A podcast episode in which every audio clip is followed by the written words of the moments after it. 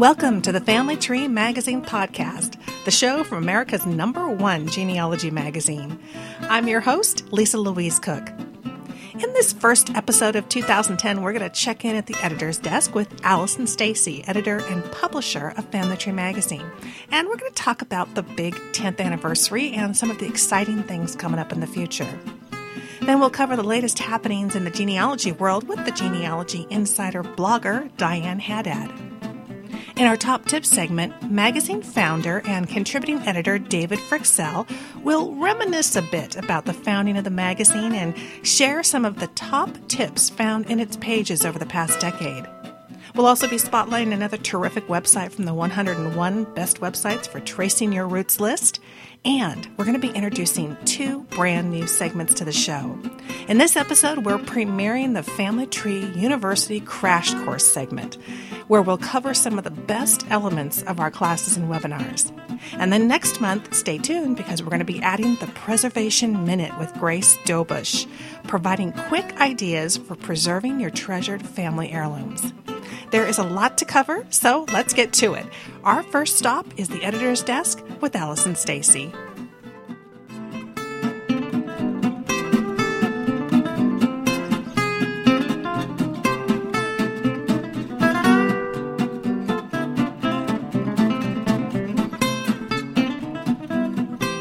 Well, it's time once again to check in at the editor's desk with Allison Stacy. Hi, Allison. Hi, Lisa. Well, this episode is a very special one, January 2010, because we're marking a very special anniversary here at Family Tree, aren't we? We sure are. It's our 10th anniversary since the launch of Family Tree magazine. Boy, it's just flown by, huh? it it really, really has. In fact, I have been um, with Family Tree magazine almost the entire time, so it's really hard for me to believe that 10 years have gone by so fast, but um, here we are.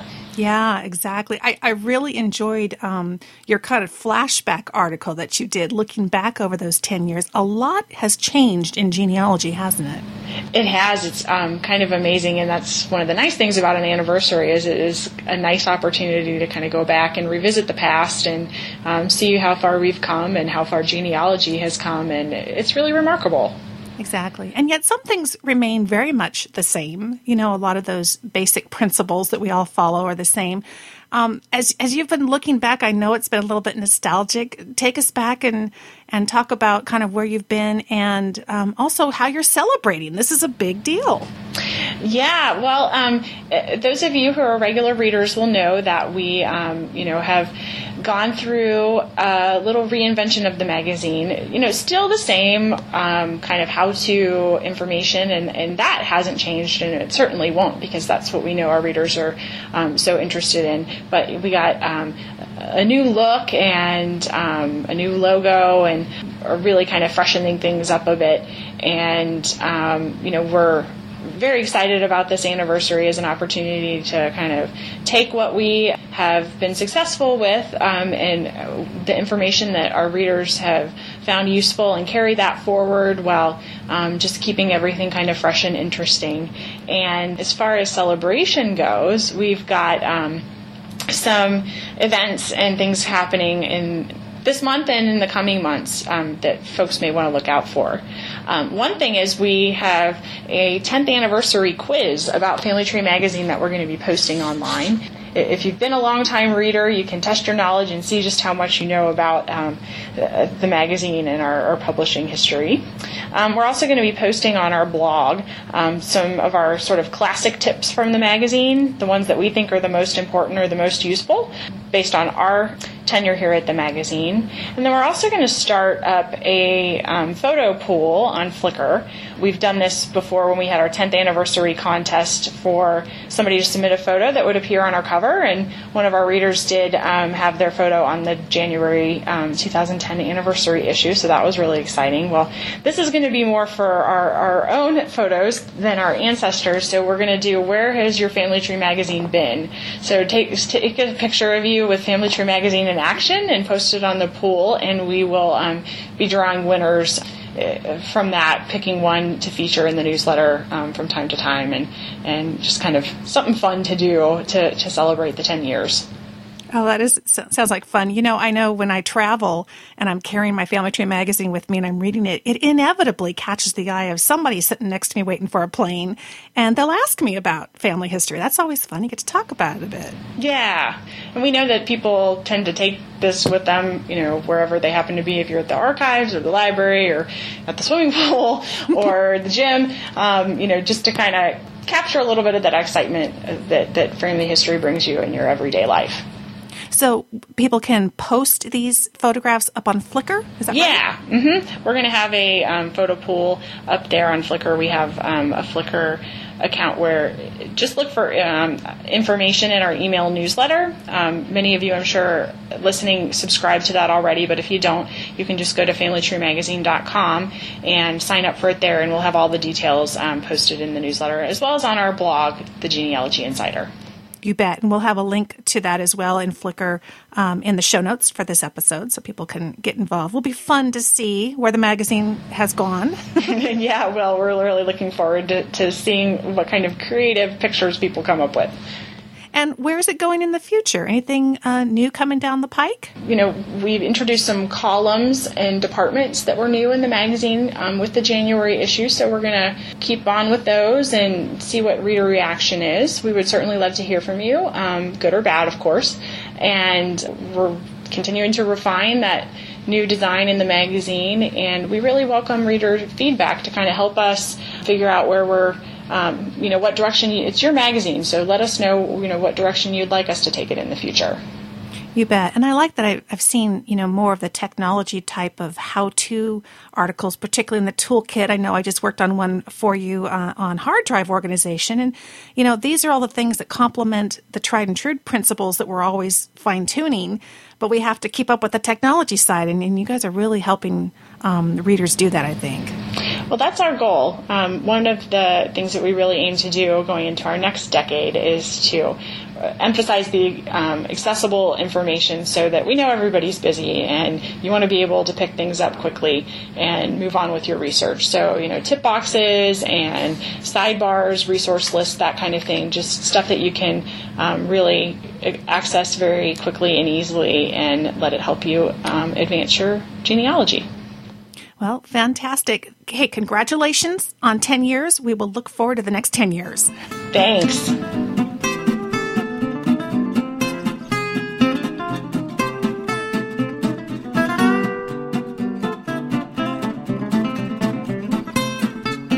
Well, it's time once again to check in on the uh, genealogy blogosphere with the Genealogy Insider blogger and, of course, managing editor at Family Tree Magazine, Diane Haddad. Hi, Diane. Hey, how are you?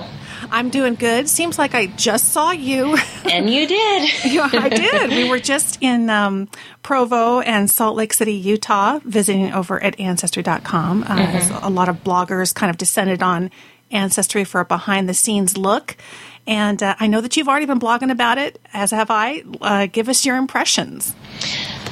Well, so much, we learned so much. So much happened. Um, there was a tour of Ancestry.com of the server room that um, that everybody saw, and they talked a lot about what they introduced last year and what is coming up for this year. So, a couple of the things that I think that I was interested in, at least. Um, the search, and also there's some new content that we can expect this year. Yeah, exactly. They've been well. One of the things I want to mention about the server room was, weren't you pretty impressed to see the big machine that held all the credit cards was you know, locked up in yes. a box within a box. that was the safest thing I've ever seen. Yeah, it's, uh, it's a little bit of a relief because I know it makes people nervous to have their credit card information stored anywhere online. Exactly. They were very high tech there. Um, but of course, what we as users are all interested in is, as you say, search. And um, they did mention that there were a couple of new things happening. It sounds like it's a, a continual evolution of improving mm-hmm. search. Right. Um, most people know that they introduced the new search, um, I think that was two years ago, and a lot of people weren't satisfied with it and just stuck with the old search. Mm-hmm. And the new search, the new new search, it sounds like they're going to bring back some of those things that people miss in the old search. For example, um, one thing that will be added to the new search in the next weeks or months, um, they didn't say exactly when, you can add filters to some of your search terms. For example, you can do just a Soundex search, or you can um, do Soundex and um, names with similar meanings or spellings. So that I think Soundex was what a lot of people missed, especially in the old search. So they'll be happy to see that. Um, for the location, you'll be able to add filters that restrict results to just the county that you entered or the county and the place um, with the adjacent areas so that you can um, account for changing borders and things that have happened throughout history. Exactly. And I liked the fact that they were reemphasizing filtering by time frame as well because sometimes we do those searches and we and we think we've covered a certain time frame and you end up with you know 300 years worth of records and obviously our ancestor didn't live for 300 years. So it's going to be nice to be able to weed those results down because the lists are just getting longer and longer. Right and i think um, what they said is that the results will make more sense. There won't be as many of those records that you look at and say how did this end up in my search results? Exactly and i liked the fact that on the right hand column we may be going back to a a little more streamlined browsing capability in terms of mm-hmm. types of records and and and how we get to them if we don't have a lot of specific information. Right. Browsing is one big thing that we always recommend in the magazine when you're having a lot of trouble finding your ancestors' record.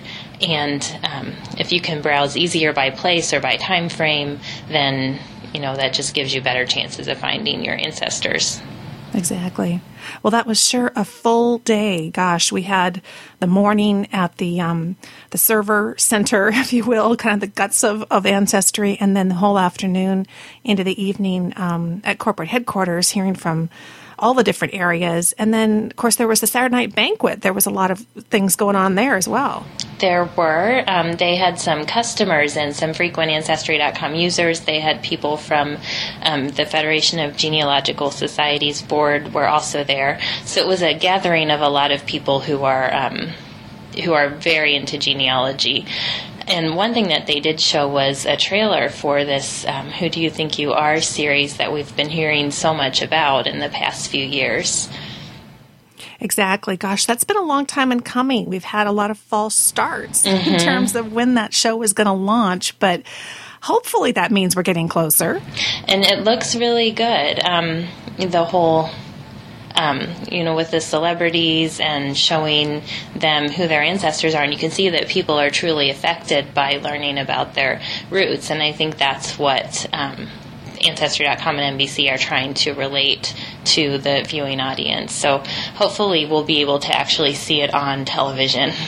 at some exactly. point soon. well, and it sounds like there's a lot of changes going on over at NBC. I've been seeing that just in general on the internet. Talks of maybe Jay Leno moves out of prime time, and boy, that would open up a lot of time slots. That so, would be a very good place to put it. Exactly. Wouldn't we love to see that? Well, hopefully soon because not only would it continue to inspire those of us currently working on our family history, but it would um, maybe bring a lot of newbies mm-hmm. to the hobby. Wouldn't you think? I would. Yeah, I do, and I think that would be that would be great. We'd love to see that. Absolutely. Well, I loved seeing you. It was fun to get to get together in person once in a while. It and was, and to meet all the different bloggers exactly. who are talking about genealogy. Exactly. Well, terrific. Well, we'll have to keep an eye on the Genealogy Insider blog this month because I know that you'll have more to report on um, that whole event. And I appreciate you coming on the show and giving us some of the highlights. Thanks.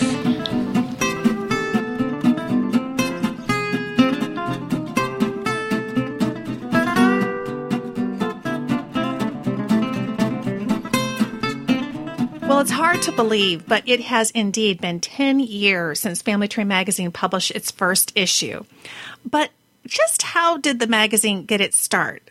Well, magazine founder and contributing editor David Fryxell is here to give us the inside scoop, sort of the genealogy of Family Tree magazine, as well as share some of his top tips from over the years. Welcome back, David.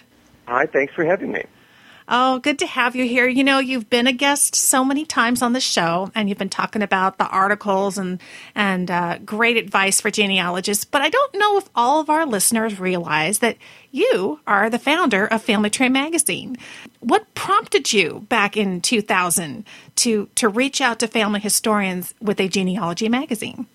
Well, actually, the company uh, that publishes Family Tree, um, it was an F&W Publications um, in Cincinnati had been doing genealogy books, and uh, some of them had been quite successful, uh, particularly those by uh, um, Emily Croom, for example, um, like the Genealogist Companion and Source Book.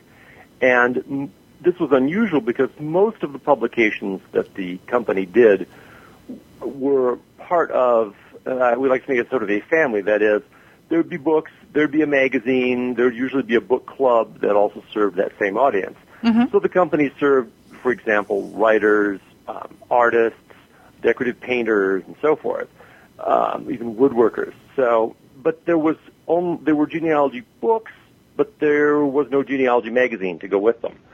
And so uh, we began to look at you know, the whole genealogy market.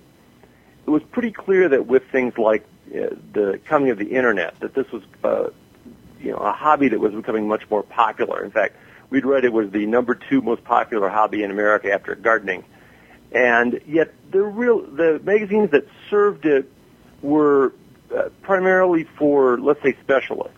Um, they were, they generally didn't reflect sort of the same kind of, you know, popular four color treatment that we did in the pages of our other magazines. And so we started looking at you know, could we create, come up with a magazine that would serve this market and, you know, the people who obviously were interested were buying, you know, the books. Exactly. What kind of a response did you get from the community? I mean, you're you're absolutely right. Gosh, the internet, things really took off. Um, was the response kind of the same way? It really was. Well, we launched a website, and that sort of began to get you know the word out and then um, produced a first issue, which came out, as you said, in uh, January of 2000. And there really wasn't a, you know, necessarily a clear commitment to do any more after that. It was, it was really sort of a trial, and it went out only on newsstands. But the response to it in terms of newsstand sales, which they measure, you know, very precisely, uh, was tremendous. Uh, it was, it was just overwhelming. So that got, you know, things pretty excited and they did a, um, a mailing to people uh, to uh, you know test they to see whether they'd want to subscribe. Meanwhile, we were getting a lot of uh, cards back from that first test issue from people who said, "Yes, yes, you know, send me more." the the difficulty was because you know there weren't really any other genealogy mass market kind of magazines. Let's say mm-hmm. the availability of lists to mail to to see if they wanted to subscribe was a real challenge. It wasn't obvious who how to reach genealogists out there. Um, but when they finally did put together some lists, the you know response to that initial uh, direct mail subscription offer was again really off the charts. And uh, so uh, with you know that behind them, the uh, the magazine launched um, eventually sort of started on a quarterly basis and then moved to uh, to bi-monthly. Yeah, and I imagine that as the internet grew, it, it has gotten so much easier to connect up as genealogists. I think people are still finding the magazine today, aren't they? Oh, absolutely. And it's it's really been gratifying that you, you know you can see how over the years the magazine has helped so many people uh, either you know get through the brick walls in their genealogy if they've been doing it for a long time, or get started in genealogy. And I, I talk to groups uh, every now and then uh, who are interested in genealogy, and you know they're always so excited to, if they haven't learned about the magazine, to you know discover the magazine because really its mission from the beginning has been to you know provide you with the tools in order to you know make progress in uh, in your family history. You know, the, we had the section from the very beginning and all and little sidebars and so forth. You know, called Toolkit, and it really was a lot about giving people the tools that they needed to, you know, answer those questions, to dig back in the past, to, you know, find their family, preserve their photos, all the sort of things that the, that the magazine covers. You bet. And I know that, you know, many magazines today, again, now as the internet continues to grow, have actually gone by the wayside. But I don't know about everybody else, but I still love having my paper copy. I highlight it. I can carry it with me on the plane when I've got to tuck my uh, computer away in the overhead bin. Um, I think there is very much still a place for a printed magazine in addition to all the great online resources. Would you agree with that? And I think that one of the things from the very beginning that has set Family Tree magazine apart is that it has served in a in a way as a guide to all that stuff that's online. Yeah. And have all these wonderful resources online, but uh, without just sort of plunging in and getting lost, it's very difficult to figure out, you know, which are the ones that can help you, or maybe the ones you haven't heard of, or how best to use them. So it's like the magazine now has these web guides, and I've, I've written a couple of those, and they're really intensive, you know, step-by-step illustrated guides to how to get the most out of some of these popular websites like Ancestry or MyHeritage. And so I think the print medium is still very valuable in that way in that it can serve as sort of an entry point to all the stuff that's online. Because otherwise, you know, you, it, it, it's like when you do a, you know, a Google search. If you get 400,000 hits, that's about as useless as getting none. Yeah. you know, Family Tree Magazine sort of likes to uh, show you how to get those hits that are useful uh, on whatever website you're using. So you're not just spending your time clicking and really not getting anywhere. Exactly. And that brings me to your terrific article in the January 2010 issue. It's called Vintage Advice. And I love this. You went back through, you know, a decade worth of issues and really picked out those top 10, you know, proven genealogy bits of advice. And of course, the one that stands out right number one looking for clues in clusters. Um, that is a classic and yet i think over the years the magazine has continued to build on that concept and give people um, new advice. And and you talk about that as far as uh, over the years how it's been addressed.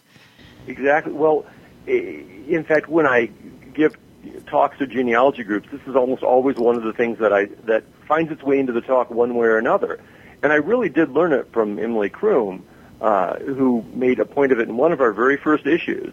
And I guess it seems obvious once you once you know it, but mm-hmm. if you're you know beginning genealogist, it's it's a very different concept. It's that you know back then our ancestors did not just you know call uh, you know van lines, pack up their stuff and move to another town all by themselves. Not usually. yeah. Typically, you know, they moved in clusters.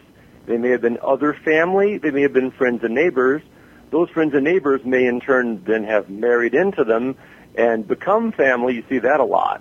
And so as you're tracing your family backwards, when you get stumped, you know, it's really valuable to try to look at who the other people in their cluster were, and maybe you can find them. So if, you know, if your family moved, as a bunch of mine did, from Virginia to the Carolinas to Georgia to Alabama, um, the odds are that they moved with a bunch of people, and that the people that they you find them with in Georgia may indeed be related to people they were back with all you know maybe decades ago back in Virginia or back in England.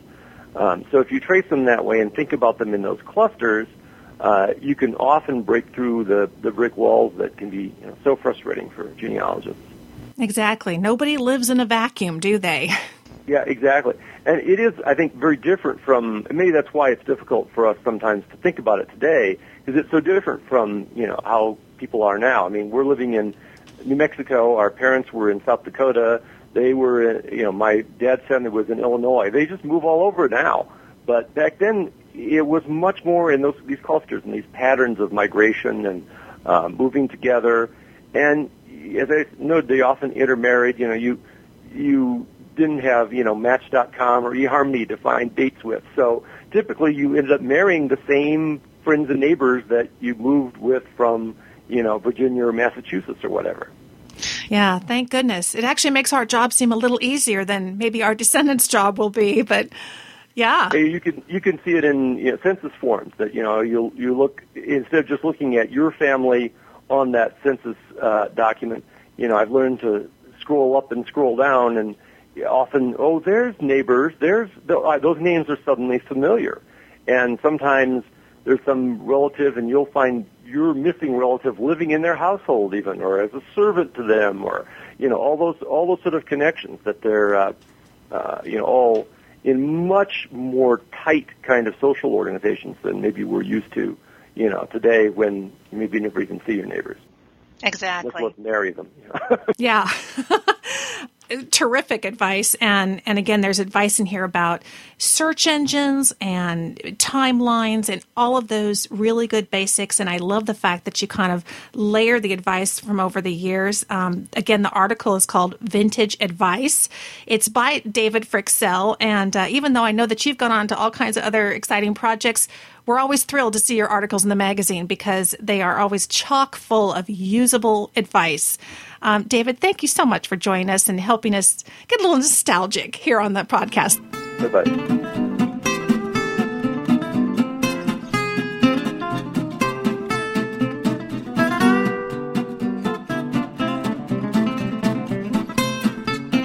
The 101 Best Websites list has been around since the magazine began, and it's interesting to note some of the websites that were listed in the first list a decade ago that have definitely gone by the wayside. And yet there are some enduring sites that made the first list and are still among today's 101 best. A great example of this is the US GenWeb Project website at usgenweb.org. Established in 1996, this all free volunteer site continues to flourish. And what's even more impressive is that it is completely volunteer driven. Whether you're new to genealogy or have been at it for decades, US GenWeb is one site that you need to be familiar with and visit on a regular basis. So head over to usgenweb.org with me and let's take a quick tour. The nice thing about this site is that it is organized the way we think in terms of genealogy, and that is by location. Over on the left hand column, you'll notice a complete list of all of the states in the United States, as well as territories that existed over time. And uh, the first thing that you want to do is determine where it is that you want to do your research. In my case, I do a lot of research in Sibley County, Minnesota, where my husband's family is from. And so over in the left hand column, I would just click Minnesota. And here you will find the uh, home page for the state of Minnesota. One of the first links I see here at the top is choose a Minnesota county to visit. And so I'll just click on that. So we're going to drill our way down here, and here is a page with all of the different counties showing the volunteer coordinators that are responsible for those various web pages. And that's one of the things to remember is that this is an all volunteer site. Each county website within US Gen Web is run by a genealogy volunteer. So that means that every single county website within the US Gen Web project is going to be a little bit different. Each one is unique to the coordinator who runs that site. And so um, you're going to find a variety of information and layout within these. So I'll just scroll down here and click on Sibley County, and that takes me to the USGen website for Sibley County, Minnesota. Here you're going to find all kinds of information that has been collected by the coordinator and the various researchers within this area. If I'm a researcher within this county and I have some great information or I have a, a maybe an old directory that I want to offer lookups for, I would just email the county coordinator, and typically you'll find their email address at the bottom of the page, and uh, they can add that information to the website all of the different researchers who are searching within this county will have different resources and they may be unique, uh, one of a kind resources, and this may be the only place online where they're listed. So, for example, if I'm looking for what are the cemeteries in this county or what newspapers were in existence at different time frames, this is a great place to look. Typically, you'll find those kinds of headings on a county web page and you can check and see what kind of information that they have. And you'll also find that the various researchers that participate in US Gen Web oftentimes will offer to do lookups. And so look for those links. Those are some of the key links within the US Gen website. So keep an eye out for that resources and lookup link. There I have found folks who are willing to head to a nearby cemetery and take a photograph for me of a, of a grave site as well as people who have had those one of a kind, unique uh, city directories and are willing to do a lookup for me online and email me back the information. Also, most of these county pages allow you to contribute your surnames. So, again, this is just one way to connect with other researchers who may be researching the same surnames that you are, and better yet, they are researching those names within the same county that you are.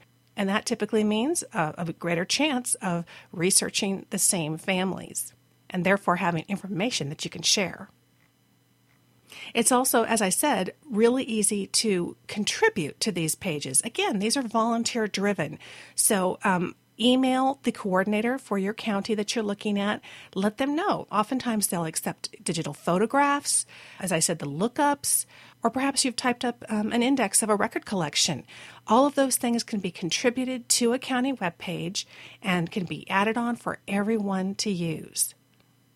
Now, one thing that you'll notice about these websites, again, because they are run by a different volunteer coordinator for each of the county pages, some may offer a search box, some may not. One of the tips that I often give on my own Genealogy Gems podcast is to use Google Site Search to search a county website on US Gen Web if indeed that that site does not offer a search box. Because you, as you can imagine, over the years they've been around since 1996, there are pages and pages and pages of information. It could really become cumbersome trying to comb through all of the pages that are buried within this site. So quickly, here's how to do a site search of a US Gen Web county website.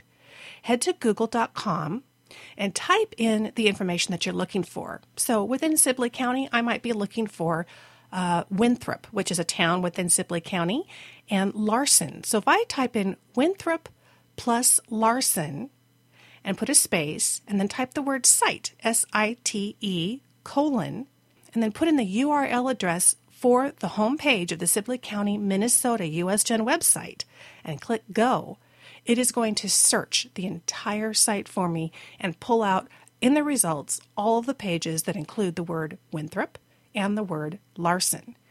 What a terrific and quick way to get to the information that you're looking for within these homegrown county websites.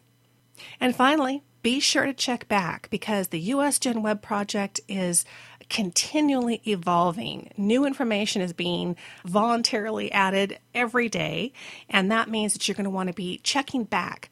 And here's a tip for you scroll to the bottom of the home page for the county that you're interested in and check and see if it says when the last update was done.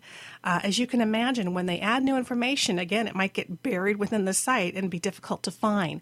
So that will give you a quick look to see whether or not new information's been added since the last time that you visited. And then again, you can always use that Google site search to very quickly pull up the results and see if anything new has been added for those families that you're looking for. Well, that's a quick tour of the USGen website. It is definitely one worth checking back with on a regular basis, and one that we certainly hope we're going to see for decades to come on the 101 Best Website list.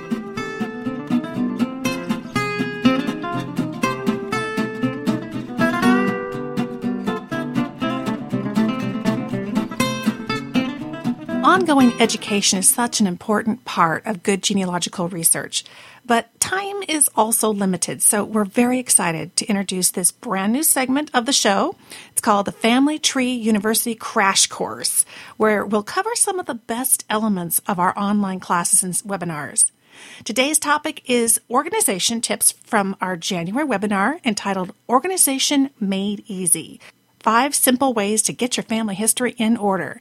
And here to help us get organized is the webinar instructor and editor herself, Allison Stacy. Hi, Allison. Hi, Lisa. Glad to have you back. I'm really looking forward to this new segment because it's going to be chock full of um, some of the great tips that are coming out of the new classes and webinars that you're holding there at Family Tree Magazine. Yes, it's going to be very exciting and hopefully also very useful to our readers and listeners. Well, I had a blast doing the, the newspaper webinar. That was so much fun, and it was really cool to be live and interactive with um, the readers themselves and answering questions and really seeing live online how things operate. And your topic for January is just perfect. It's organization tips, and that's something we all need, isn't it? Definitely, and I think it's something that's very top of mind for people at this time of year because we're all, um, you know, thinking about New Year's resolutions and wanting to start um, the year off right on the, you know, on a good foot with our genealogy as well as the rest of our lives. And so, it seemed like a really good time to take a look at this topic and give people some advice so that they can start the new year off right. So, what um, areas of organization are you going to be covering? Are we talking on our computer, in our office? I mean, it seems like every area of our genealogical research needs a bit of organizing. Well, everything does, and um, that's why I'm going to take kind of a holistic approach because um, it's really not helpful if one area of your research is organized and the rest isn't. And it's also, um, I think, important to have a system that really works together. So, you know, your, your organization system is really is only as good as you following it. Um, so it's important to have something that works for you. And I'm going to take a look at how you can um, develop a system that you can organize your paper files, your computer files, and all this stuff that you accumulate in your genealogy research so that you know you can find things when you need to and know what you've already done and what you haven't and really keeping track of everything. You know, in working with you, I have come to discover what a true organizational queen you are. I mean, you really are disciplined. Do you find that self discipline is one of the biggest areas? It's not even so much the the um, process that you use, but it's just your discipline in seeing it through. That's really true. And I, I say that primarily because um, the bigger the job, the more daunting it is and the more overwhelmed you feel. And if you can really kind of discipline yourself to do a little bit every day, that's manageable. Whereas if you let it pile up um, into a big disaster, then it's not so manageable, and then you never want to do it. it. Becomes something that you really dread, as opposed to something that you know you can say, "Hey, okay, I'm going to do this today," and move on. So. Um, we all have our lapses. Even I do. I I have certain things that I haven't stayed on top of in terms of organization with my own family history work. But um, you know, I think for the most part, um, a good tip that I have, and I, I will be sharing with our webinar participants, is you know, don't worry um, too much about tackling everything and feeling like you have to do it all um, before before you move any further. You know, do it a little bit at a time um, and focus on organizing what you're um,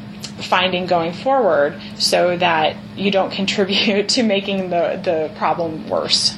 You bet. Now, do you have specific recommendations? Like, are you a binder person or a file folder person? Um, do you find that that really makes a difference? Is there one that is just superior over the other?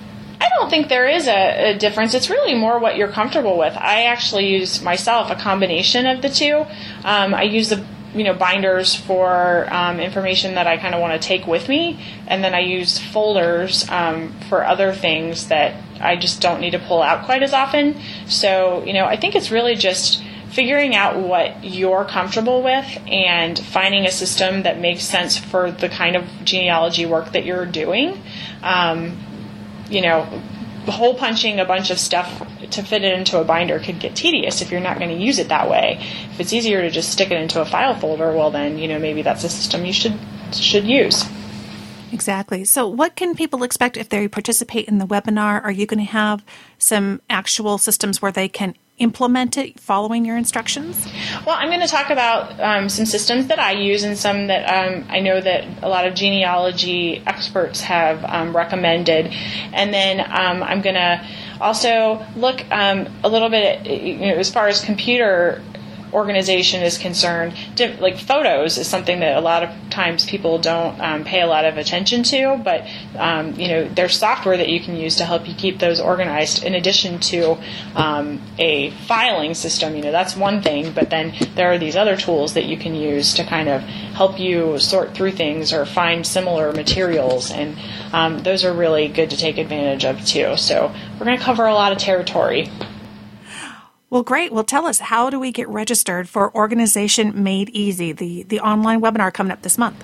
Yeah, it's going to be on January 27th at 7 p.m. Eastern Time is the live webinar, and you can register by going to shopfamilytree.com and clicking on the expert webinars button. You'll see the webinar listed there, and then you can just follow the instructions to um, purchase a registration. And one thing that we're um, offering with this particular webinar, hopefully to kind of help people get off on the right foot, as I was talking about earlier, is every um, person who registers for the webinar will receive one of our Family Tree Magazine 2010 genealogy desk calendars included with their paid registration. So they can at least keep their events and genealogy dates in order.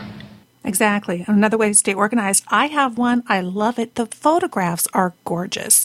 Uh, and those are all uh, reader contributed, right? They sure are. And They're really beautiful. Oh, well, wonderful. Well, terrific. I'm excited about this um, segment we're going to be doing throughout the year. And I know next month I'm going to be teaching a webinar on Google search tips, which is one of my absolute favorite topics. And we've got some, some great tips. So we'll be uh, sharing some of those specifically on the episode next month, and then as well as covering the whole kit and caboodle in the webinar itself in February. So, Allison, thanks so much. We're really looking forward to it. Nothing better than getting organized for a new year. Definitely.